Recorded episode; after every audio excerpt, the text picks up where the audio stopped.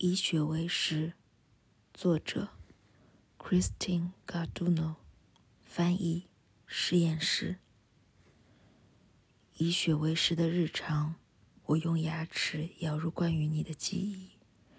这样的沉默，对于需要从身心俱疲中恢复的天使来说，还不够平静。火在燃烧，炭中升起的白，夜晚正向我们伸出爪牙，朝天空发出刺耳的尖叫。